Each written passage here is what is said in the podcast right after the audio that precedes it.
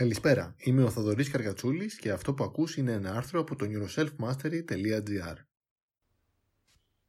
13 λόγοι που η καραντίνα μας έχει κάνει καλό. Πολλοί κόσμος έχει πιεστεί αρκετά με τον κορονοϊό και τη φάση της καραντίνας και των απαγορεύσεων. Ευτυχώς, όλοι μας σκεφτόμαστε αν έχουμε κάποιον ευπαθή στο σπίτι και αυτό περιοριζόμαστε. Γιατί ο κόσμος πολύ πιο συχνά θα κάνει κάτι για να μην πάθει κάτι κάποιος δικός του παρά για το δικό του καλό. Έτσι, όταν σκεφτόμαστε ότι το κάνουμε για το καλό των άλλων, οι περιορισμοί γίνονται πιο υποφερτοί. Εννοείται πως αυτό που συμβαίνει στην παρούσα δεν είναι φυσιολογικό και η απομόνωση απέχει πολύ από τη φύση του ανθρώπου, όντας κοινωνικό όν. Όπως μου είπε και ένας φίλος μου, αυτή η φάση κάνει κακό στον άνθρωπο, αλλά καλό στην ανθρωπότητα. Παρά την πίεση, οι περισσότεροι από εμάς έχουμε βρει πολλές διεξόδους και μας έχει βγει σε καλό εν μέσω ταραχής και πανικού. Παραθέτω 13 ωφέλη της καραντίνας που παρατήρησα και μου λες αν κάνω λάθος ή αν έχεις κάτι να προσθέσεις. 1. Επιτέλους διαφαίνονται τα κενά στον τομέα της υγείας και αναγκάζεται η κυβέρνηση αργά ή γρήγορα να τον ανανεώσει και να τον βελτιώσει. Αν όχι τώρα, πολύ σύντομα. Κάποιοι άνθρωποι αρχίζουν να καταλαβαίνουν τον καθημερινό αγώνα των γιατρών και των νοσοκόμων και όλου του προσωπικού του τομέα των επιστημών υγείας, καθώς και την υποτίμηση και τα χτυπήματα που έχουν δεχθεί ως τώρα, αλλά και τις τεράστιες ελλείψεις. Μια Ισπανίδα βιολόγος ερευνητής είπε: «Δίνετε στους ποδοσφαιριστές 1.000.000 ευρώ και στους βιολόγους ερευνητές 1.800 ευρώ. Τώρα θέλετε μια θεραπεία. Να πάτε στον Κριστιάνο Ρονάλντο ή τον Μέσι να σας βρουν μια θεραπεία». Τώρα, χόουξιμι, καλά το είπε. 2. Επιτέλους, επίσης, το σύστημα εκπαίδευσης ανανεώνεται, προσθέτοντας online μαθήματα σύγχρονα, live και ασύγχρονα, να μπορείς να δεις και να τα κατεβάσεις όποτε θες. Ο κόσμος μαθαίνει τι είναι οι online πλατφόρμες εκπαίδευσης, ανοίγοντας τεράστιους ορίζοντες επιλογών και δυνατοτήτων, που ήταν αδιανόητες στους προγόνους μας ακόμα και μία με δύο γενιές πίσω. Σημείωση: σε αυτά που έχω για τους συνδρομητές παρακάτω περιλαμβάνεται λίστα με online πλατφόρμες εκπαίδευσης. 3. Ο κόσμος αρχίζει να καταλαβαίνει πως πολλές δουλειές τόσο καιρό θα μπορούσαν να γίνονται εξ αποστάσεως. Και τα meetings, που τα πας τα meetings. Εξοικονομώντας πολύ χρόνο, ενέργεια και χρήμα, ώστε να είναι με την οικογένειά τους παραπάνω ή με αυτούς που αγαπούν ή να ξοδεύουν λιγότερο ή ποιοτικότερο χρόνο στη δουλειά. Όσον αφορά το δημόσιο της Ελλάδος και τη γραφειοκρατία του, ξαφνικά έγινε ένα άλμα 10 χρόνια μπροστά στο μέλλον. 4.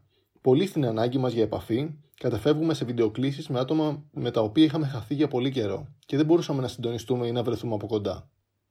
Πολλά groups και events που γινόντουσαν από κοντά τώρα ναι μεν χάνουν την πρόσωπο με πρόσωπο επαφή, αλλά επεκτείνεται εκτός των περιορισμών της απόστασης. Εδώ γίνονται προγράμματα γυμναστικής στο σπίτι μέσω Zoom. 5. Είμαστε όλοι ένα. Περνάμε όλοι μαζί μια αρκετά πιεστική κατάσταση που είναι κοινή για όλους. Και αυτό μας ενώνει περισσότερο από όσο μας διαχωρίζουν οι διάφοροι μέχρι πρότινος φραγμοί και διαφορές, σύνορα κρατών και υπήρων, πολιτική και θρησκεία. Υποπίεση τα πράγματα μπαίνουν σε μια καλύτερη προοπτική και καταλαβαίνεις τι είναι πιο σημαντικό.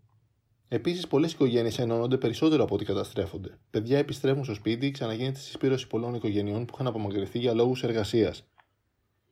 Άλλοι που είχαν κάνει λάθος επιλογές ανθρώπων γύρω τους και απέφευγαν να δουν τις συνέπειες, τώρα αναπόφευκτα έρχονται αντιμέτωποι με αυτές και αναγκάζονται να ξανασκεφτούν κάποια πράγματα. Άλλοι που δεν έχουν μάθει να οριοθετούν τους άλλους, τώρα συνειδητοποιούν το πόσο πολλή ενέργεια τους τρώει η κακή συνεννόηση και το να μην υπάρχουν όρια μεταξύ των ανθρώπων. Για τα όρια θα γράψω περαιτέρω άρθρα. 6. Έχουν δημιουργηθεί νέες εργασιακές ευκαιρίες. Μπορεί πολλές δουλειές και σπιτικά να υποφέρουν οικονομικά λόγω των απαγορεύσεων. Όμως, αν καταφέρεις μέσα στην καταιγίδα να βρεις το κέντρο σου και να ηρεμήσεις, ίσως μπορέσεις να κοιτάξεις πιο προσεκτικά.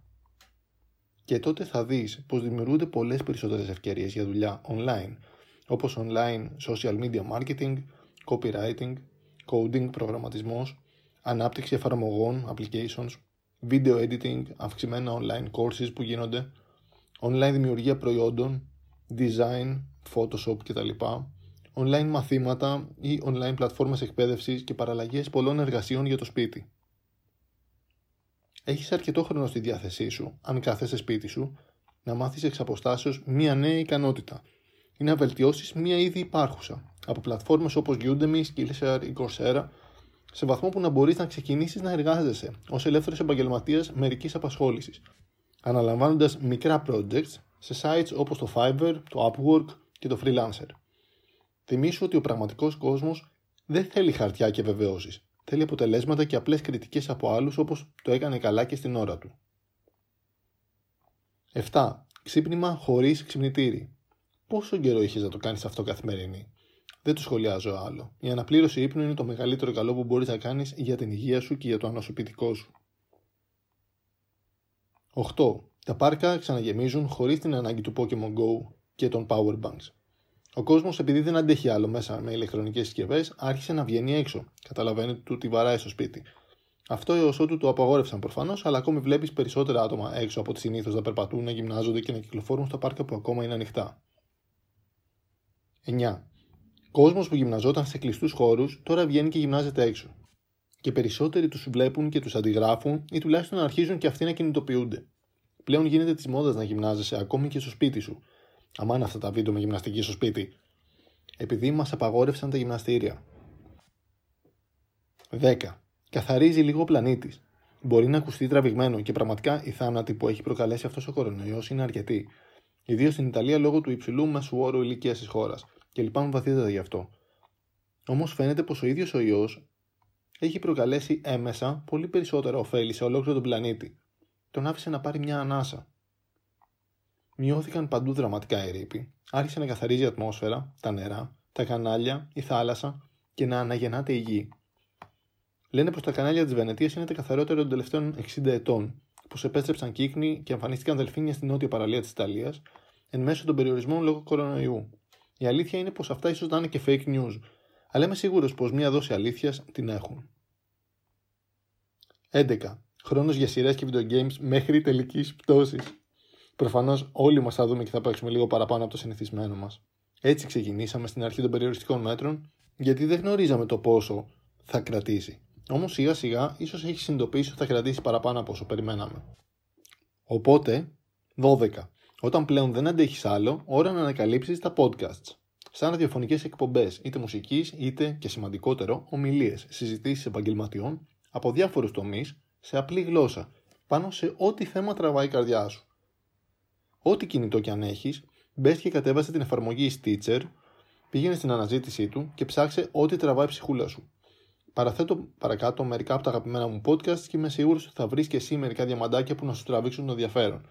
Θα δεις τις εικόνες και το link στο άρθρο για το Stitcher. 13.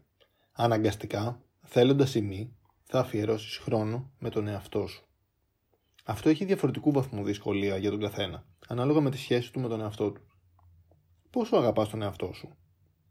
Διάβασε το παλαιότερο μου άρθρο «Πώς μπορώ να αγαπήσω περισσότερο τον εαυτό μου». Μπορείς να αξιοποιήσεις αυτό το χρόνο για να απολαύσεις ύπνο που σου λείπει, ίσως για να αναζωπηρώσεις παλιές φιλίες εξ αποστάσεως. Ίσως όμως να κάτσεις με μια κούπα καφέ ή τσάι ή ό,τι πίνεις και να γράψεις και να σκεφτείς και να επαναπροσδιορίσεις τις προτεραιότητές σου και το τι είναι πραγματικά σημαντικό για σένα.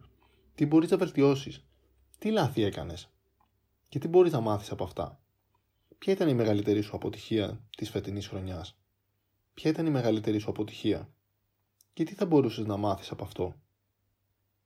Ίσως και να αρχίσεις να ονειρεύεσαι για το μέλλον πράγματα που έως τώρα ήταν θολά ή δεν είχες χρόνο να σκεφτείς ή που δεν τολμούσες να σκεφτείς.